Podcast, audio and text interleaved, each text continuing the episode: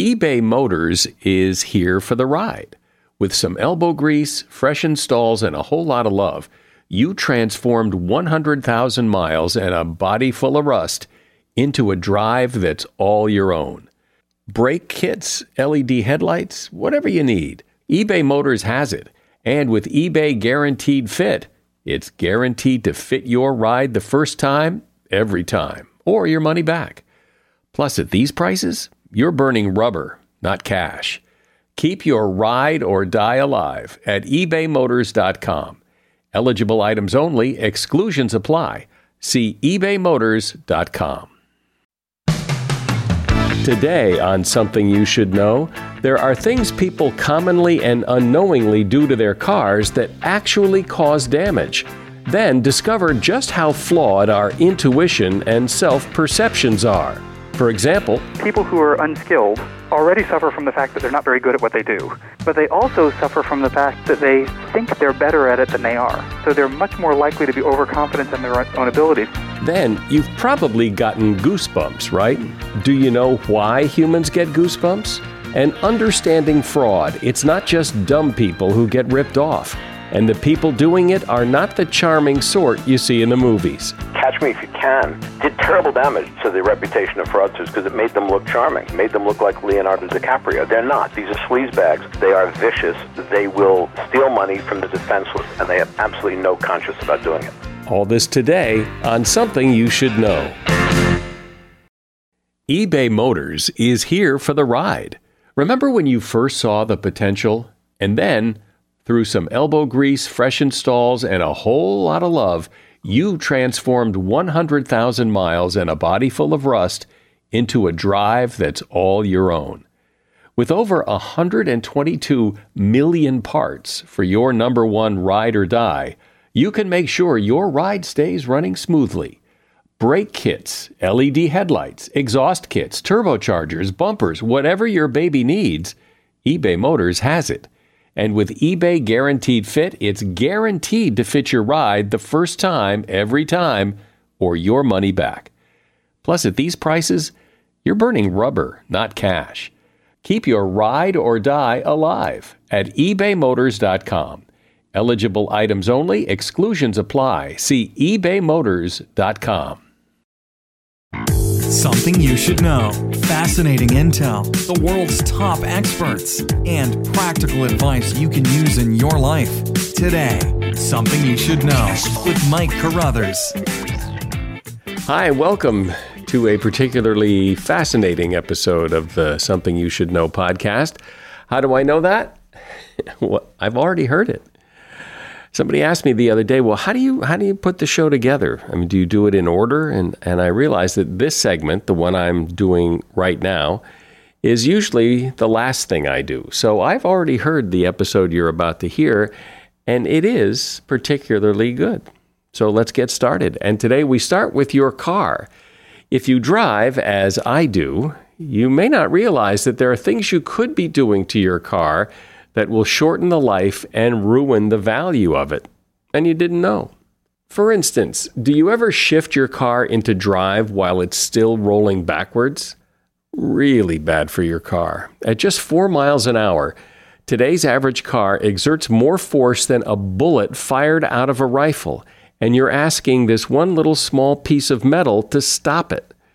Transmission repairs can cost a small fortune, and if you do this a lot, you're you're just asking for trouble.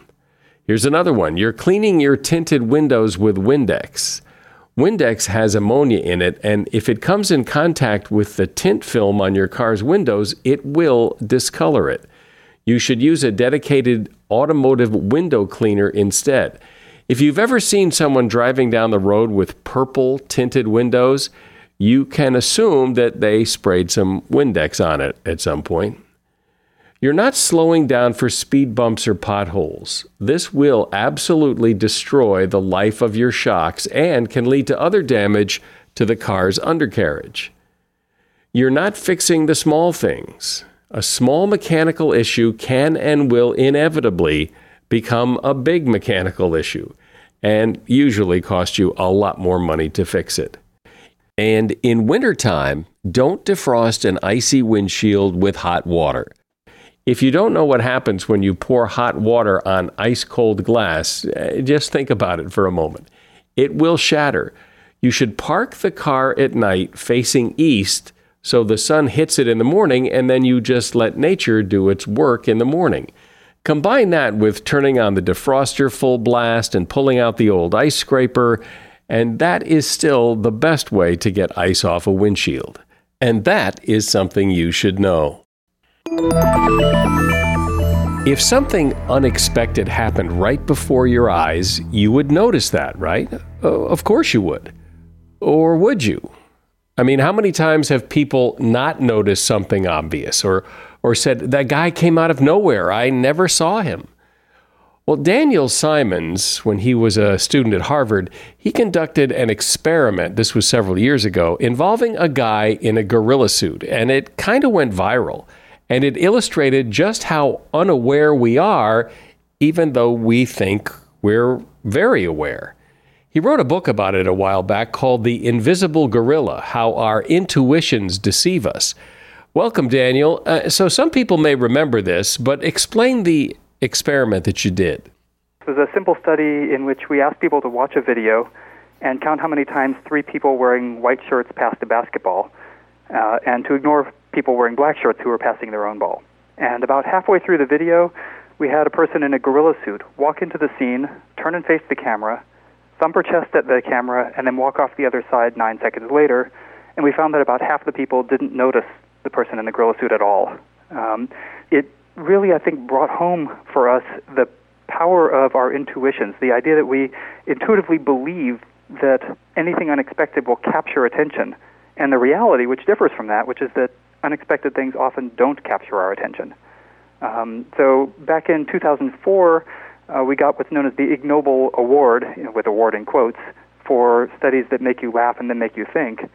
And we realized that this idea that this video had caught on because it was so counterintuitive, because it forced people to confront an intuition about their own minds that wasn't right. And the more we thought about that, the more we realized that there are a lot of aspects of how our minds work that people don't necessarily have the right instincts and intuitions about. Um, so we kind of developed the book out of that. What's fascinating, because uh, we think we would notice, I, w- I would think I would notice if I were watching a video, if a guy in a gorilla suit came out for nine seconds and pounded his chest and walked off, I would have noticed that. But but half the people that saw it didn't. So we we rely on something that maybe we shouldn't rely on. It's interesting. You know, my colleague Dan Levin did a study and asked people whether they would notice a person in a gorilla suit in this basketball game, and you know, fully ninety percent say, of course I would, right? And and the reason is very natural. It's something that is based on our experiences. Um, we experience all of those cases in which we do notice unexpected events. So we're aware of all of those, but we're not aware of all the ones that we don't notice. So simply by not noticing it, it can't be part of our experience. So our intuitions that we build up about what we will and won't notice are based only on those cases that we're aware of and not the ones we miss. Well, you can't know what you can't know. That's right. So, except for being a, a fascinating experiment with a guy in a gorilla suit, what is what does this all mean? Yeah, so I, I should mention the original study was really designed, it was a class project designed to extend some earlier work, and it was really a study of perception and attention. We weren't intending it to have broader implications or uh, or to take off the way it did. It was just a study. Um, but I think uh, it illustrates how profound that intuition about the mind is, that we all suffer from what we call in the book the illusion of attention, um, this belief that anything that's unexpected or important will grab our attention. And it has practical consequences in many parts of our lives. For example, when driving, we assume that as long as we're looking at the road and our hands are on the wheel, we'll be able to see and react to anything that matters that comes up. But the reality is we see far less of our world than we think we do, and unexpected events are often not going to capture attention. So the result of that is we have too much faith that unexpected things are going to grab us, and as a result, we do things like distract ourselves by talking on phones or uh, other other distractions in the car. And and where else might, might this be important? What other parts of life might this apply to? Yeah, well, he, here's one that I think is actually particularly important, um, swimming. So most parents, when you go to the pool, if there's a lifeguard on duty, you kind of assume that that lifeguard, if anything were happening with your kid, if your kid were in trouble, that that lifeguard would automatically notice, that they'd spot the kid possibly drowning. And the reality is lifeguards have an unbelievably difficult task. In addition to having to focus on the entire pool and to scan the pool, and they're taught good techniques for doing that, um, there's so many kids and so many distractions, and so it's such a hard visual search task. Kids who are drowning don't look all that different from kids who are playing, that it's actually not possible for them to notice everything that's happening in a pool at once. Um, they simply can't see everything simultaneously.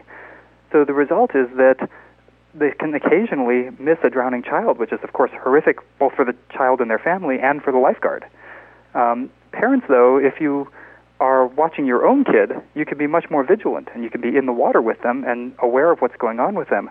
But if you assume that there aren't any limits on attention and that anything important will grab the lifeguard's attention, you might be tempted to, you know, chat with your neighbors or read a book or just sunbathe and not actually be watching your kids, especially kids who aren't great swimmers. Um, a lot of rescues of kids who are in serious trouble in a pool are initiated not by the lifeguard, but an, by another adult who happens to be right in the pool near them.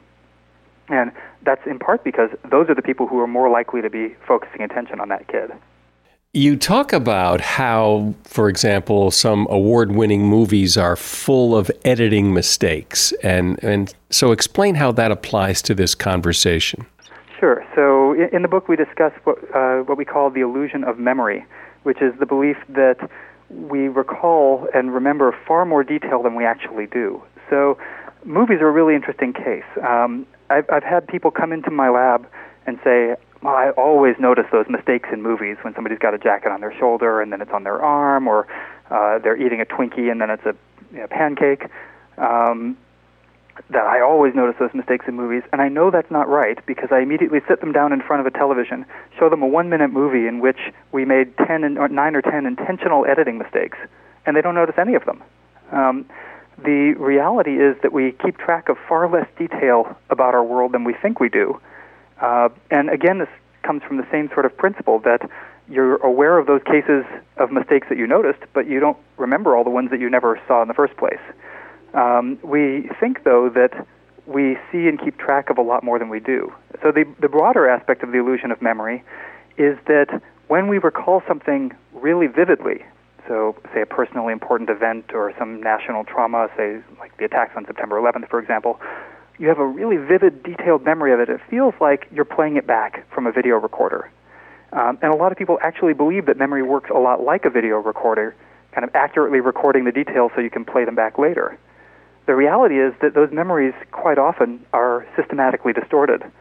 The problem is that we rarely have evidence that they're distorted. We don't have that videotape of our lives that we can play back and reveal that they were wrong. Well, maybe we don't notice the editing mistakes in those movies because because we don't need to. That's right, we don't. And that's our, our perceptual systems and our memory systems are built for efficiency. Right? They're built to make sense of what matters in a scene. And if you're watching a movie and noticing lots of editing mistakes, um, first that means that the continuity supervisor, script supervisor, didn't actually catch many of them. But um, it also shows that Uh, you're not focused on what actually matters in the movie. You're not focused on the dialogue or the plot or the characters. So it's it's a sign of bad filmmaking, um, not so much necessarily bad editing. Uh, but you, that's exactly right. And what's interesting about this, though, is we still have the wrong intuition about it. So in, in The Invisible Gorilla, I interviewed a couple of script supervisors, the people who are on set in Hollywood trying to make sure that nothing changes from one shot to the next. And I asked them whether they think they have better visual memory than most people do. And their reaction is, well, you know, maybe a tiny bit better than average, but really what's different about them and us is that they know how bad their memories are. They know that their memories are fallible and that what they recall really vividly can often be wrong. So I had one of them say, I've been on some occasions, I would swear to you that I knew what, what somebody was holding and where they were standing, and then I look at the video and a uh, record of it and see that I was wrong. So unlike the rest of us, they regularly get documentary evidence of ways in which their memory is wrong. So they just have the right intuitions about what they will and won't remember, and they know not to trust those sorts of memories. You're listening to a conversation with Daniel Simons. He is author of the book, The Invisible Gorilla, How Our Intuitions Deceive Us. If you have to hire someone, what's the best way? Referrals? Well, maybe that could work. But just because somebody knows somebody who knows you doesn't necessarily mean they're qualified. Or you could pull out that file of random resumes that came in during the last six months. Maybe there's somebody in there. Maybe. Now, I, if you're hiring, you need Indeed. Indeed is your matching and hiring platform with over three hundred fifty million global monthly visitors, according to Indeed data, and a matching engine that helps you find quality candidates fast. As a business owner, I've found that hiring the right people, well, there's just nothing more important. Don't leave it to chance or a referral or a random resume. Use Indeed. In the minute I've been talking to you, twenty-three hires were made on Indeed, according to Indeed data worldwide. Indeed's matching engine is constantly learning from your preferences. So the more you use Indeed, the better it gets.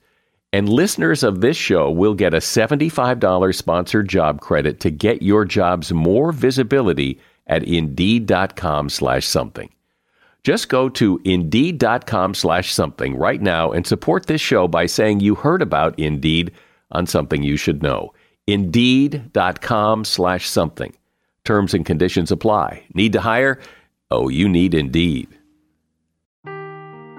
Seeking the truth never gets old. Introducing June's Journey, the free-to-play mobile game that will immerse you in a thrilling murder mystery. Join June Parker as she uncovers hidden objects and clues to solve her sister's death in a beautifully illustrated world set in the roaring twenties. With new chapters added every week, the excitement never ends. Download June's Journey now on your Android or iOS device, or play on P C through Facebook Games. And so, Daniel, talk about the case of a police officer who runs past an assault and doesn't see it. Yeah, that's, that was a really interesting case. This is a, the case from Boston. It's a case in which uh, somebody had been shot, and a call went out on police radio uh, that the person who was shot was a cop. So an, a high-speed chase ensued from, with people from a number of different precincts. Um, and the first cop on the scene following the The, car, the getaway car um, was an unmarked police car, and an undercover uh, agent, undercover cop, uh, chased one of the suspects toward a fence. The suspect got over the fence, and the cop uh, tried to pursue him over the fence. And as he was climbing over the fence, several other police officers who didn't realize that he was a cop pulled him off the fence and beat him pretty severely. Um, so the, the eventually... Another cop arrived on the scene um, and managed to chase down the suspect and arrest him, brought him back, and he was arrested. Um, the key, though, was that that cop, the one who actually finally did the arrest, ran right past the site of the beating and claimed never to have seen it. And he was the only person prosecuted in the beating case. The other cops were never charged uh, in criminal court. He was charged with and convicted of perjury and obstruction of justice for claiming never to have seen this beating, even though he must have run right past it. And it's a really interesting case because it's exactly the sort of tunnel vision and focused attention that you would expect in that sort of a context.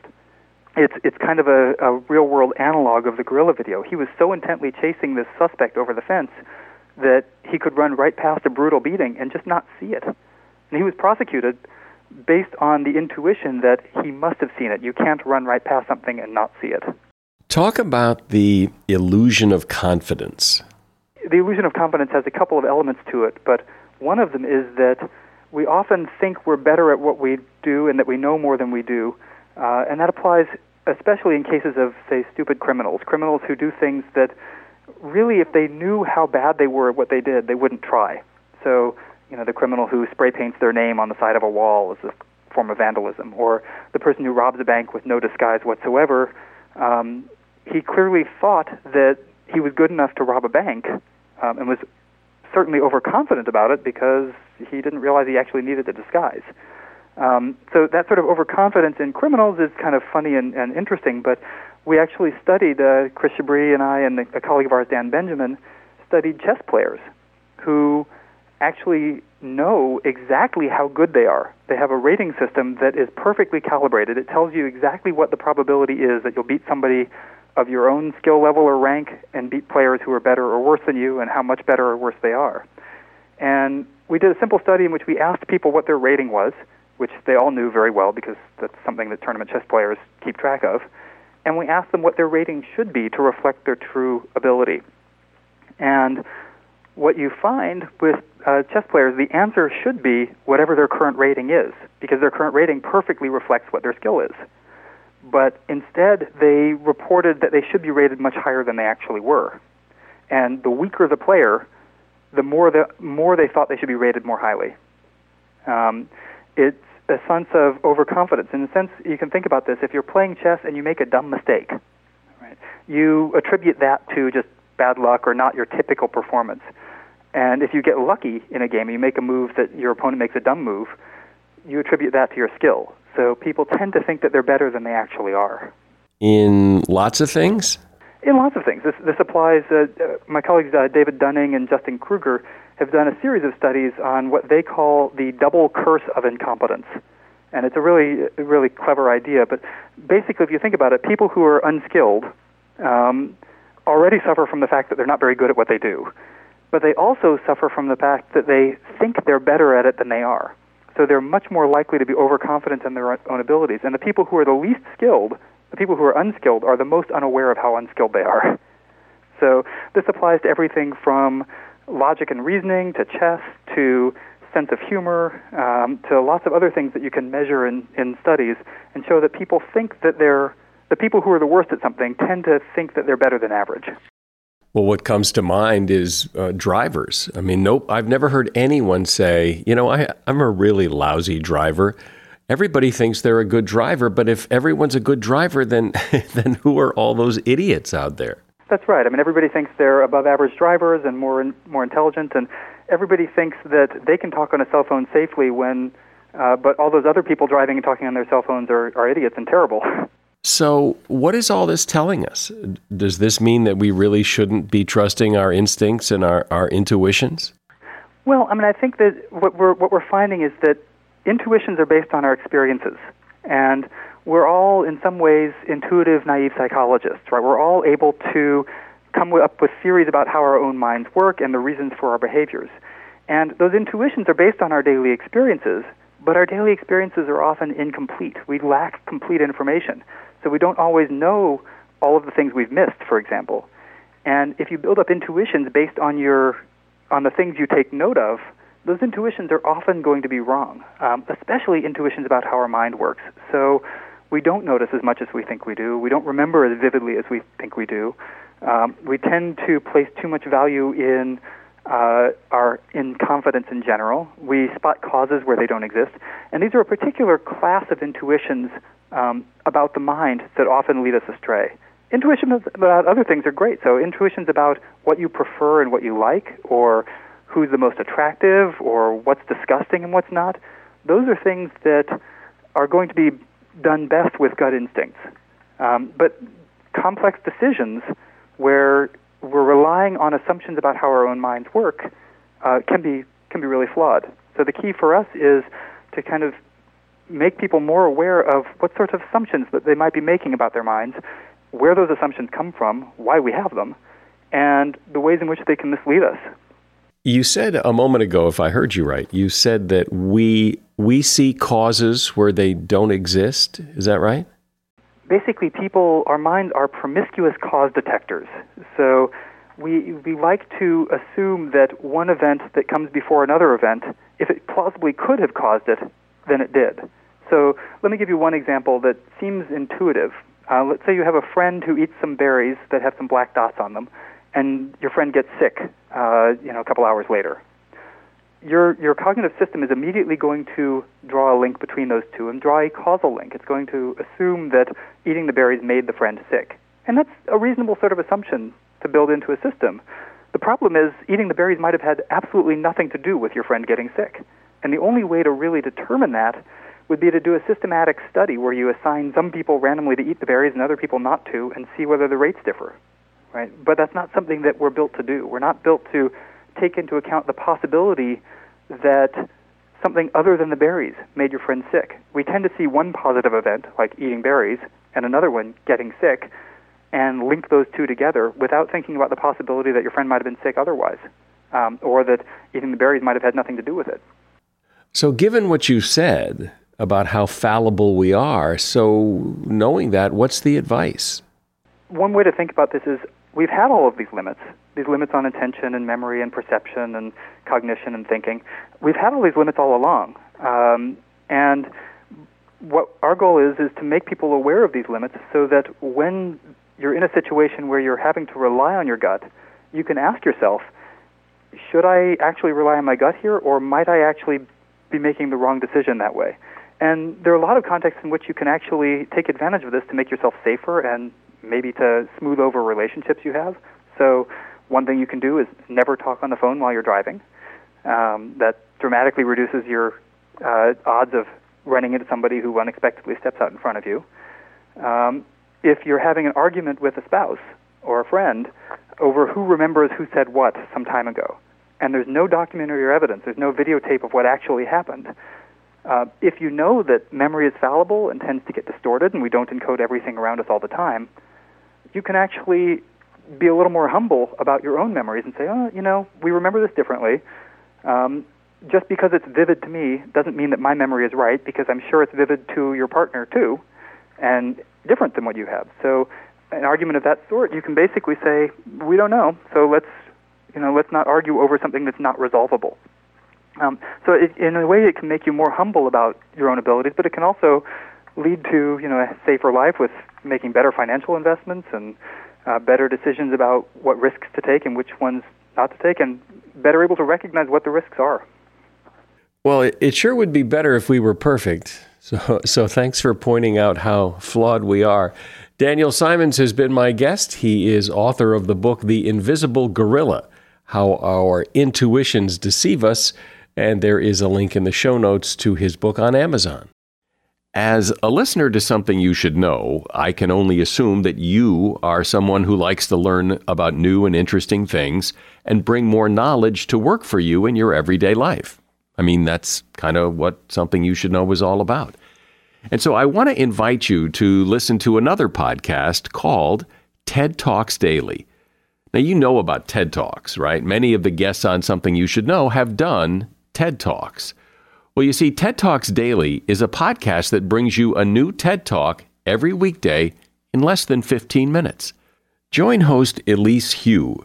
She goes beyond the headlines, so you can hear about the big ideas shaping our future. Learn about things like sustainable fashion, embracing your entrepreneurial spirit, the future of robotics, and so much more. Like I said, if you like this podcast, Something You Should Know, I'm pretty sure you're going to like TED Talks Daily. And you get TED Talks Daily wherever you get your podcasts.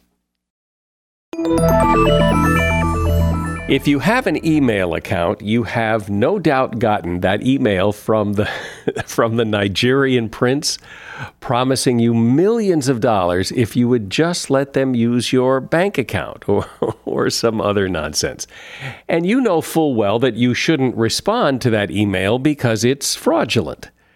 And while that's one of the more glaring examples, fraud happens all the time, and not just to the elderly or dumb people. A lot of smart people get duped as well. So how do they do it? How do these criminals get people to give them their money? And more importantly, how can you protect yourself from becoming a victim? Someone who knows a lot about this is Jeffrey Robinson. He has authored thirty books over the years, including one called There's a Sucker Born Every Minute.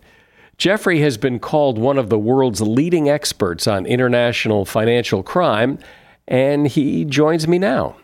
So, Jeffrey, explain fraud to me in simple terms. I mean, wh- what is it, and why do people fall for it? Fraud is a two-way street crime. It's a very simple thing to understand. I tell you a lie, you give me money, that's fraud. But in order to make it work, you, the victim, have to participate. You've got to open up your bank account. You've got to supply me with uh, whatever information, Social Security number, and, and various things that I need. So what the fraudster does is try to convince you that it is in your advantage to open up the bank account or to give him the information he needs. And people become gullible when they see big money at the end of the fishing rod. They they they become greedy, and greed and gullibility drives out common sense. They stop thinking and they hand over the information and their money. But why is it that people still fall for the same old frauds? I mean, the, the Nigerian prince or the, you know, the minister of whatever from some foreign country. Why are people still falling for that one? People fall for it because that particular fraud, which is known as four one nine fraud, was uh, invented by the Nigerians way back in the oil boom days. It's called four one nine fraud because it's named after the law in Nigeria that outlaws it. Kind of an ironic thing. They fall for it because it's a percentage game. They send out ten, twenty, thirty million emails, and they're looking to hook uh, ten, twenty, one hundred people. And when you hook one hundred people for two hundred thousand dollars each, it becomes a very profitable business. But that's the thing to understand about fraud. It is a business. It is run by professionals who have every interest in the world to defraud you of your money. And you can't usually ever beat a pro at his game. Sometimes I think that people don't have a lot of sympathy for fraud victims, that they, the thinking is that if you're so dumb that you couldn't figure this out or you didn't vet this thing good enough, that you deserve what you get. Well, yeah, there, there are people who have never been victims who feel that way. And as soon as they become victims, they say to themselves, how could I have fallen for it? Well, they fall for it because the fraudsters are very good at making them believe there's some advantage. Now, the idea of sending an email to dear friend or dear trusted uh, comrade or whatever and offering the forty-five, a third of the forty-five million dollars they've just found in some bank account someplace simply for using your bank account, I mean, that's, that is foolish because most people are on to that one. What they do is they turn it around and they make it different. They run work-at-home fraud. They tell you you've won the lottery. They, in some cases, tell you you have been uh, that a warrant has been issued for your arrest because you failed to appear for jury duty. And in a panic, to avoid being arrested, uh, common sense goes out the door and you supply the information. Not that I'm promoting fraud, but it seems like a pretty good business to be in if you're good at it because, I mean, it doesn't seem like these guys get... I mean, do these guys ever get caught? Uh, they get caught occasionally. One of the problems with professional fraud, and these are professionals, is that most of the time they don't get caught. Very few frauds actually get reported. Too many people uh, are embarrassed to report fraud. So something like two-thirds or three-quarters of all the frauds committed never get reported. If you do report it, Uh, the local police are going to say, well, we can't really do anything, especially if the fraudster is in West Africa or Canada or Eastern Europe. Um, so they hardly ever get caught. If they get caught, they hardly ever go to jail. If they go to jail, it's probably for a short period of time. And the first thing they do when they get out of jail is reoffend, because that's what professional fraudsters do for a living. They commit fraud. That's their job. Yes, it's their job. And the only way you can really protect yourself is to stop at every turn and say to yourself, why is this happening to me? Is it too good to be true? If it is too good to be true, as the old expression goes, it's not true. I can sum up in, in three little examples how to protect yourself. Consider the fact that nobody on earth is going to send you forty million dollars simply because you have an email address. Second thing is if anybody ever wants to use your bank account, they're a crook. There's no reason ever to let anybody use your bank account. Anybody who asks to do that is a crook. And third, both literally and figuratively, if you didn't buy a ticket, you didn't win the lottery. Actually, actually, when I buy a ticket, uh, I never win the lottery. But when you get an email from somebody saying you've just won the Spanish lottery, and the prize is thirteen million dollars, and all you have to do is send us ninety-two dollars to cover the processing of the check and a FedEx or a U P S envelope back, you're going to lose your ninety-two dollars. If you didn't buy a ticket, you didn't win it. Well, are the majority of the frauds attempted, uh, are they for the ninety-two dollars or are they for the ninety-two thousand dollars? They're, they're non-discriminatory. Uh, there are so many. Email has made it so easy to uh, to commit fraud. In the old days with the Nigerian four one nine letters, those letters that say you can uh, split with us if you just allow us to put the money in your account, the forty million dollars will give you a third. In the old days, they would have to send snail mail out, and they would send out five hundred thousand or a million and hope that some of them got through because they'd be using counterfeit stamps and the post office got good at pulling them out of the mail. Today with emails, it's very simple to send out millions. I tracked a guy not long ago who, over one weekend, sent out thirteen and a half million emails. He got one response out of a thousand, and the average loss was three to four thousand dollars. You do the math, and you see it's a huge business. I remember seeing on one of those investigative T V shows where they, you know, they took the bait so they could like follow the trail, and they were dealing with these Nigerians, but they were here. They were in the United States. The Nigerians, especially. I mean, they've they've made uh, advanced fee fraud, where you pay up front for something, a real art form, and it's an export that's as big as petroleum for them. They have people spread out all over the world, and they do whatever they have to do, not only to land you, but once they land you, they go back and try and get a second bite at the cherry. They try and defraud you again, and when you balk at that, they help you set up your friends to defraud your friends on the excuse that, well, we'll get your money back to you. They're vicious. I mean, we, one of the problems with fraud is that the movies and television and books have romanticized fraudsters. The Cary Grant riding along the Grand Corniche in Monaco with Grace Kelly, that sort of thing.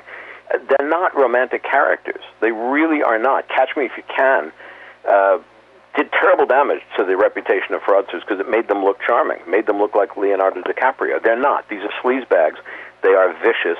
They will steal money from the defenseless, and they have absolutely no conscience about doing it. Are they dangerous? Do they ever come after people who, you know, tattle on them with the police or or, or, or waste their time? Most most fraudsters are not dangerous because what they want to do is get the money and disappear. Uh, some of them do become dangerous. There have been stories of people going to West Africa to try and reclaim the money and winding up dead. It's a really bad idea to do that. Unfortunately, if you go to the police and you say, I've just been defrauded, they kind of shrug and there's not much they can do about it. Are fraudsters still doing the old, you know, standby frauds of, hi, we're calling from your bank and we need to confirm some information like your password and your account number and all that? Everything is on the table. Everything at all. They will call you from the bank. They will email you. They will. There are phishing sites all over the Internet. Those are the sites that pretend to be like your bank or like your financial institution or like an investment or even like a charity where you can donate money. They will do whatever they can to steal money from you. And again, the trick is you have to be very, very vigilant. You can't cooperate. And if you don't cooperate, they can't get into your bank or your credit card. Are there any frauds or, or any other information that people, if, if they don't know it, if they're, they're not aware of it, it puts them in, in peril? There are times when you'll get an email or a phone call that will supply a phone number or an address or an email address of a company that sounds like the one that you do business with. It may be your bank. It may be a charity. It may be a financial institution. It may be the government. Uh, right after tax day on the fifteenth of April, emails go out to millions of people saying you're entitled to a tax refund. Uh, click on this link and follow this link and supply the information and we'll put the money in your bank account. Never, ever, ever respond to a link or a, te- a telephone number or an email address of any kind from the email or the phone call. If it is your bank, call your bank. Don't respond to the number in the email, because the number in the email or the link in the email may very well be phony or lead to a phishing site. Get the real number.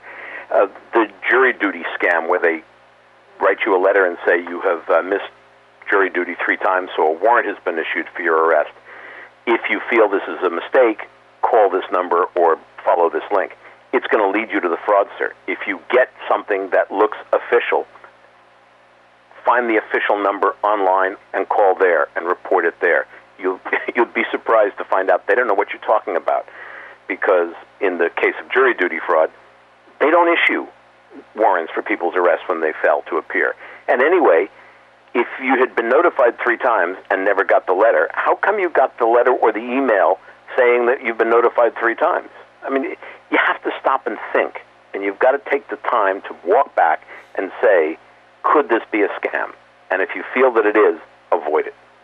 I have to say, though, that as as interesting as this is, uh, none of this is rocket science. I mean, this just seems like common sense, and yet I guess some people just throw common sense out the window and because they see dollar signs. Common sense is really the best defense of all. why me? Why is this man offering me this money? I mean, if you get an email addressed to dear trusted friend, dear valued customer, dear whatever, it's not you. If your bank wants to get in touch with you or the credit card company wants to get in touch with you, they will call you by name and they will list certain numbers to identify your account. Also, the fact that the bank and credit card will never, ever, ever, and they state this publicly, they will never, ever email you and request sensitive information be returned by email. That's not how they operate. So if a bank or a credit card or somebody asks for sensitive information on an email that's not addressed to you, don't answer it. It's that simple. It's a fraud. Do the banks and the companies that the fraudsters are pretending to represent, do they ever go after these guys? Do they ever? They have uh, all of the big banks, all of the credit card companies have huge fraud departments. Now, I can tell you one bank, instantly recognizable, but I can't identify them because I had dinner there when I was giving a speech to the bank at the fraud department one night, and, and somebody came up to me and said, I'm a former policeman, and gave me the name of their force. And I've been hired by the bank because I used to do computer fraud for the police. I said, oh, that's interesting. She said, yeah.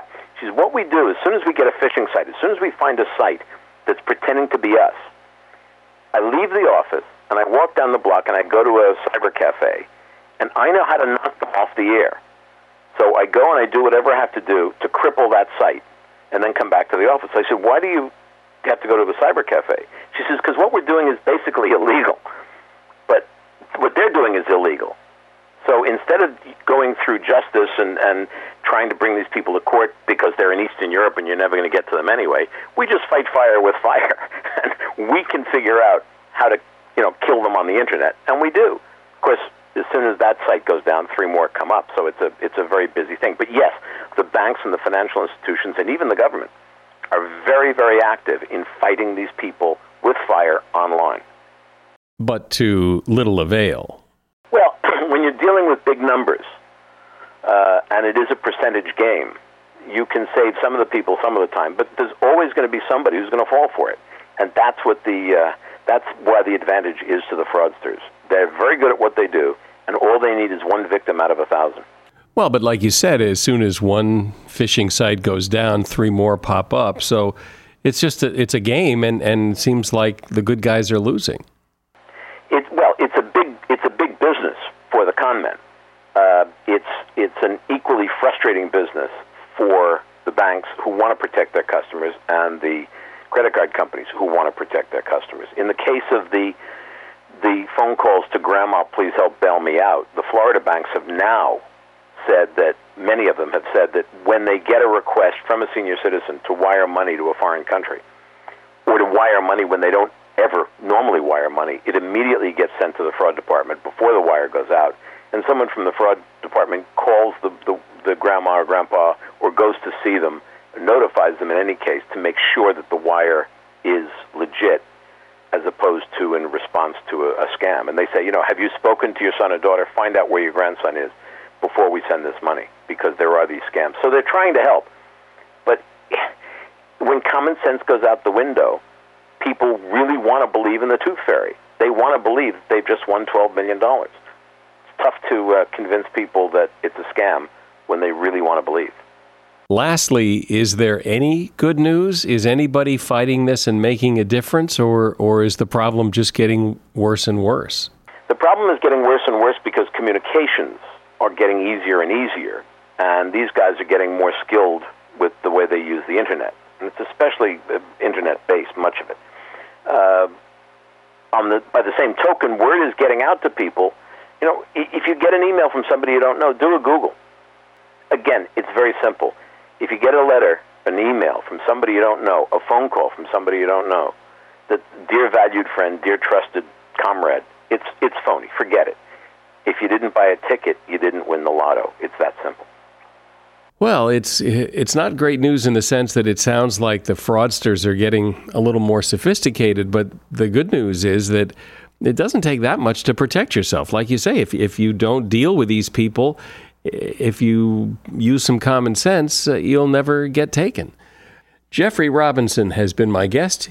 He's one of the world's leading experts on international financial crime, and he's author of the book, There's a Sucker Born Every Minute. And we have a link in the show notes to his book on Amazon if you would like to check it out. Just about everything the human body does, it does for a reason. There is a purpose to it. One thing the human body does that has no real purpose is get goosebumps. Scientifically speaking, goosebumps are a reflex that causes tiny little muscles at the base of each hair to contract, which makes the little hairs that cover your body stand up. When animals get cold, this reflex helps to fluff up their hair or feathers to trap in body heat. When humans get goosebumps, it's also an attempt to make us warm, but since we have such little body hair, it doesn't really do anything. Goosebumps can be a physical reaction to cold or fear. When animals are scared, like a cat or a porcupine, they get goosebumps too, and their fur or their quills stand up, and it makes them look bigger and more fierce. Our tiny little hairs stand up too, but it's hardly enough to make us look fierce.